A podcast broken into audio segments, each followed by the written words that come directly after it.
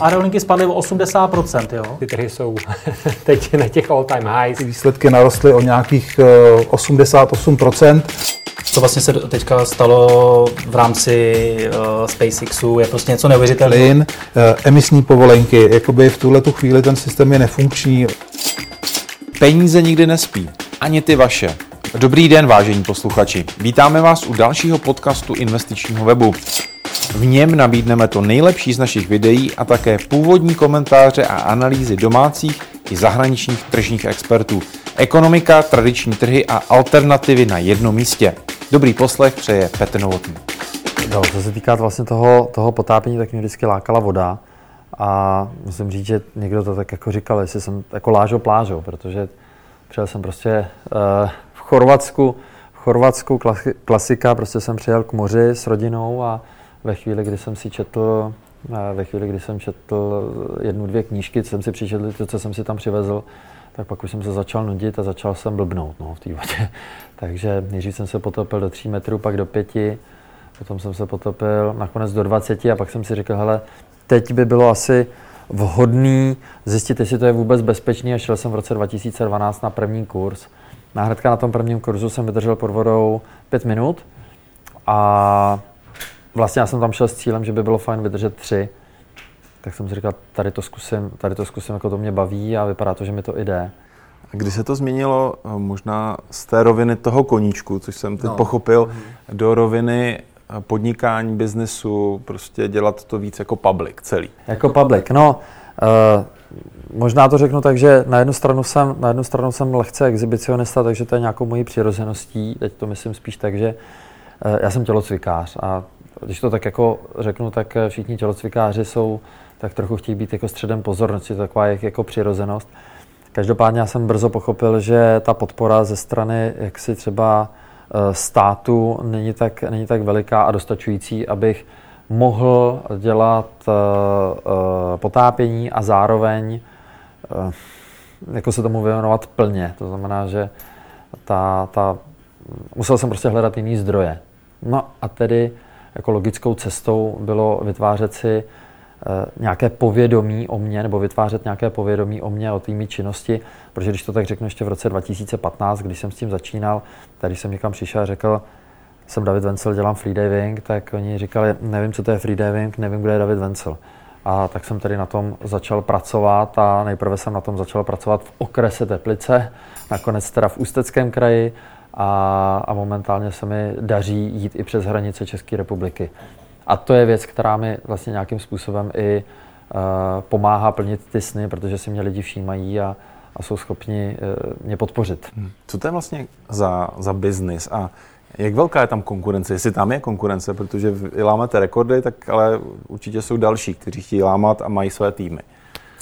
A jak je to veliký, tak samozřejmě já musím říct, že ta světová špička se tak nějak jako zná, ale i v České republice můžeme mluvit o tom, že třeba jenom na těch závodech je třeba 50-60 lidí, třeba na národní mistrovství, a rozhodně to nejsou všichni lidi, kteří se potápějí, takže jenom v České republice je několik stovek, možná i tisíc freediverů, kteří se nějakým způsobem tím zabývají. Co se týká biznesu, tak to už je jenom takový jako průsečík, nějaký relativně malý těch lidí, kteří se tomu chtějí věnovat. Každý to dělá nějakou jinou formou, to znamená, máme tady lidi, kteří prodávají kurzy a jsou zaměřený čistě tady na to, že fungují jako lektoři. V České republice v podstatě nemáme freedivera profesionála, ale rozhodně tady je mezi námi pár freediverů, kteří jsou podporováni některými subjekty k tomu, aby byli schopni se kvalitně účastnit i těch jako mistrovství světa, mistrovství Evropy. Každopádně freediving je sport, který je poměrně okrajový. Je to hlavní, takový to, co to dělí od jiných sportů, je, že to není olympijský sport. A potom samozřejmě druhá věc je, že to není, když už to není olympijský sport, tak to není televizní sport. To znamená, že my freediveři to máme relativně jako náročný se nějakým způsobem prosadit. Ale zase mluvíme o České republice, jo? Protože Francie, Itálie, tam je to velmi populární. Jak máte velký tým a jak si ho vlastně mám představit? Z čeho vlastně tým jako vaší ligy musí se nějakým způsobem skládat, abyste vlastně jako udělal ten rekord, abyste prostě uspěl i v té světové konkurenci. Já nemám tým, který by byl jako stálý. To znamená vždycky tady na ty, když to tak řeknu, na ty eventy, které já si vždycky vymyslím, tak si ten tým musím složit. Každopádně tam jsou lidi, s kterými pravidelně spolupracuji, takže je to třeba Míra Nečas jako mentální coach, s kterým jsme v kontaktu, vlastně známe se od vysoké školy přes 20 let. A pak tam mám lidi, kteří tedy zajišťují takový ten background, komunikují třeba marketing, PR a tak dále. A když to takhle jako hodně zrychlím, 1, 2, 3, 5, možná nějakých tak jako 6 lidí v tom úplném základu, a pak tam máme ty externisty, kterými třeba zajišťují, jak si to přežití ještě pod tou vodou, jako jsou třeba přístrojoví potápěči Seamaster Teplice, zase lidi, s kterými jako zvlášť ještě konzultuju některé věci, tak to jsou jako lékaři a tak dále. To znamená, ty lidi, s kterými jsem konzultoval třeba tady ten rekord, tak můžeme mluvit o třeba 12 lidech. Když takhle poslouchám, tak je to hodně o sponzoringu. Ano. Jak je dnes těžké vlastně sehnat sponzory na ten váš obor, kde vy se pohybujete?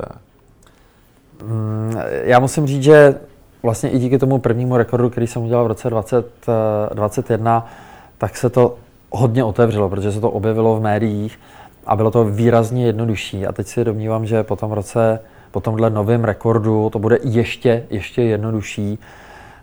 Každopádně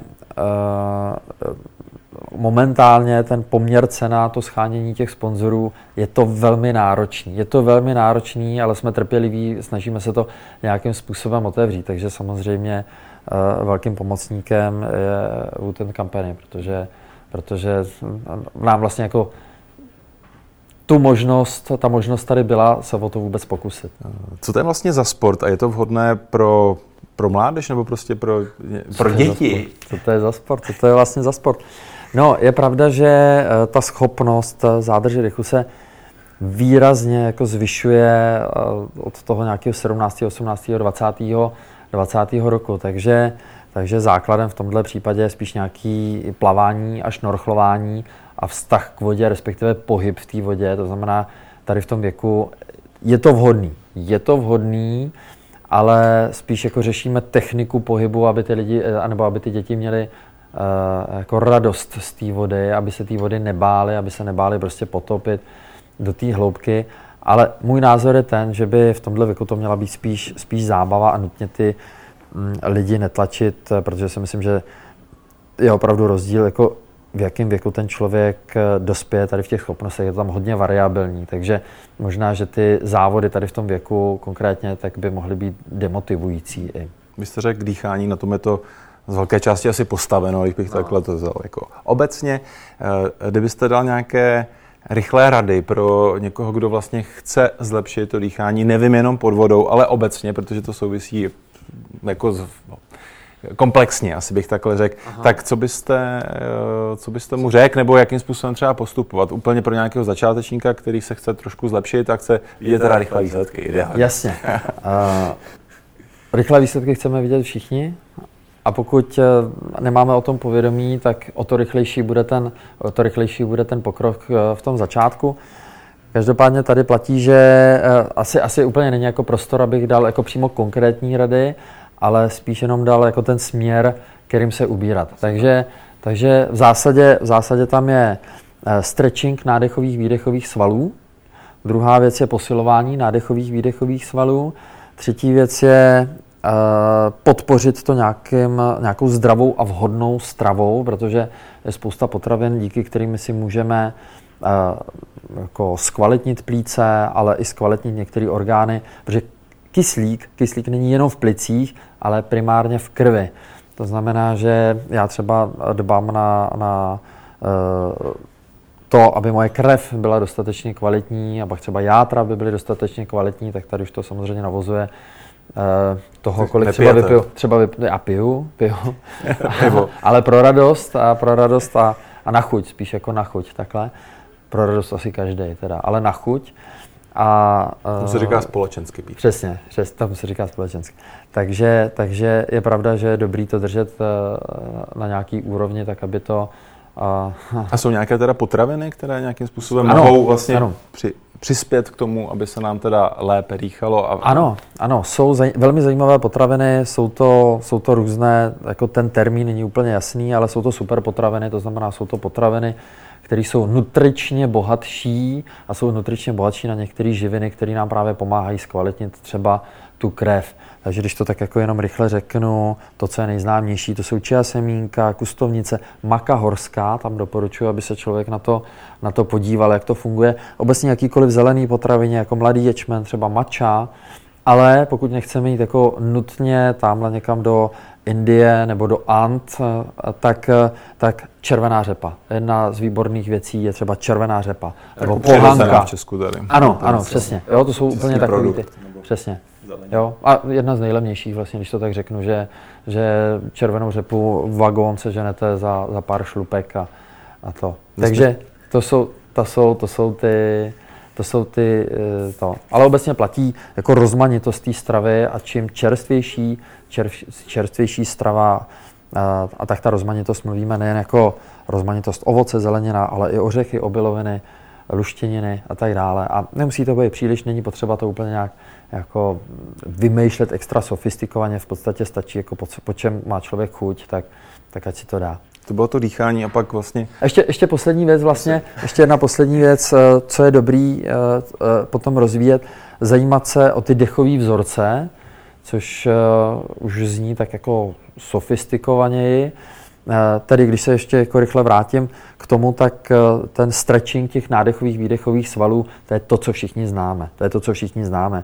Jenom se prostě protahujeme horní polovinu těla.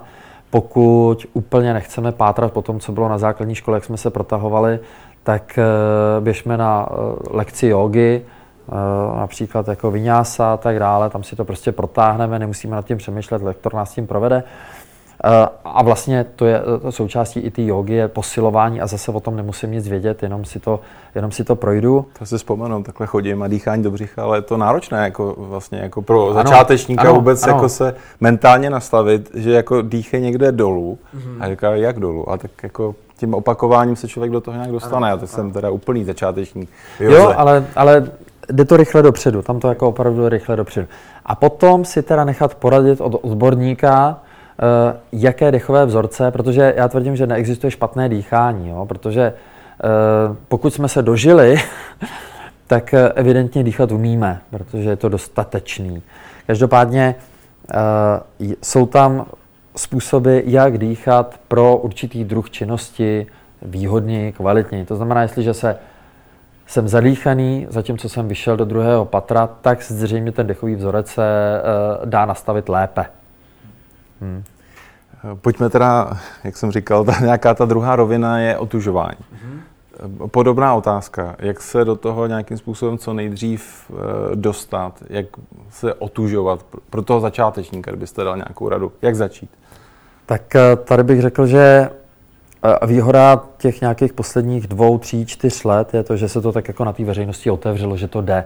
Předtím to bylo tak, že když někdo vstoupil do té ledové vody, tak to byl blázen, a nemám na to odvahu. Ovšem v dnešní době se otužuje kdekdo, jako minimálně někdo v našem, někdo v ulici a možná, že to je sousedka, který je 70 a její vnuk, který mu je 7, tak se nám to v hlavě otvírá, jestli to vydrželi tady ty, tak asi to je k přežití. A druhá věc je zase opět dobrý získat nějaký informace, protože je to vždycky spojený s nepříjemnými pocity. A pokud budeme mít strach, že ten nepříjemný pocit budeme mít ten strach z toho, že právě umíráme, tak se nedokážeme v té vodě dostatečně uvolnit. Pokud tedy já na workshopu, třeba který dělám, tak těm lidem vysvětlím, co znamená ten nepříjemný pocit, jaká fyziologická, co fyziologicky se děje v tom těle. Jak ho překonat. A druhá věc je, jak to překonat, ale kolikrát stačí jenom to jako pochopení toho, co se děje, aby ten člověk si řekl, jo, aha, to bolí, ale vlastně neumírám, tak to je v pohodě. A já ještě v těch nepříjemných pocitech klidně a nic se mi neděje, můžu být další 3, 4, 5 minut, tak to je, jo, jako to uklidnění, to vnitřní uklidnění. V tu chvíli i ten člověk dává, a to souvisí s tím, s tou technikou, jak se té bolesti zbavit, je to, že díky tomu nemusím upínat pozornost na tu bolest a my víme, že kam upínáme pozornost, tam to roste. To znamená, když vím, že neumírám, když mě bolej ruce, když jsem v té ledové vodě, tak můžu myslet na něco jiného a tím pádem ta bolest mě opouští. To je další věc. No a potom opět je to spojený třeba se správným dechovým vzorcem, kterým si můžeme zvolnit, uvolnit, sklidnit a najednou zjišťujeme, že ta pozornost je právě jinde, protože ten dech to je věc, na kterou já se můžu vždycky spolehnout, že se na něj můžu upřít na něj pozornost a tím pádem ty nepříjemné pocity nejsou tak silný. Ale opět, jako jeden z nejrychlejších způsobů, jak do toho jít, je navštívit nějakého odborníka na workshopu a... Přihlásit se na váš workshop, přesně, to je jasný. Přesně. Ale nebát se toho, prostě jde to. O otužování slyšíme od raného mládí, vždycky rodiče říkají, se budeš otužovat, budeš zdravý, tak jako takhle to bylo. Ale dneska už se o tom mluví, otužování rovná se prodlužování lidského věku, longevity, vlastně úplně nový vlastně obor. Jak vy se na to díváte? Otužováním prostě ke 100, když to řeknu. Jasně. Já říkám teda ke 140, dobře, ale já jsem přesvědčený o tom, že to je prostě součástí toho, jak jasně uzdravit jako to tělo, ale z mýho pohledu uzdravit jako mysl, jo? Protože v dnešní době jsme přesyceni velkým jako množstvím informací, které nejsou k našemu užitku. A tedy velkým tématem je nějaká psychohygiena a možná kolikrát jako nevíme, jak na to. A ve chvíli, kdy my se potopíme do té ledové vody, tak jsme v prostředí, které je z krátkodobého hlediska smrtelný a tedy pro mozek je v podstatě nejjednodušší vypnout a nepřemýšlet a přenastavit, vysypat ty informace, které nepotřebuje. Dneska mluvíme o tom, že 40% anebo víc je nemocí je psychosomatických. A pokud budeme zdravě, střídmě jíst, pokud budeme cvičit a pokud se budeme otužovat, tak tady ty procenta výrazně snížíme. A jsem přesvědčený, že to je jako jedna z těch cest, nebo jeden z těch pilířů toho longevity.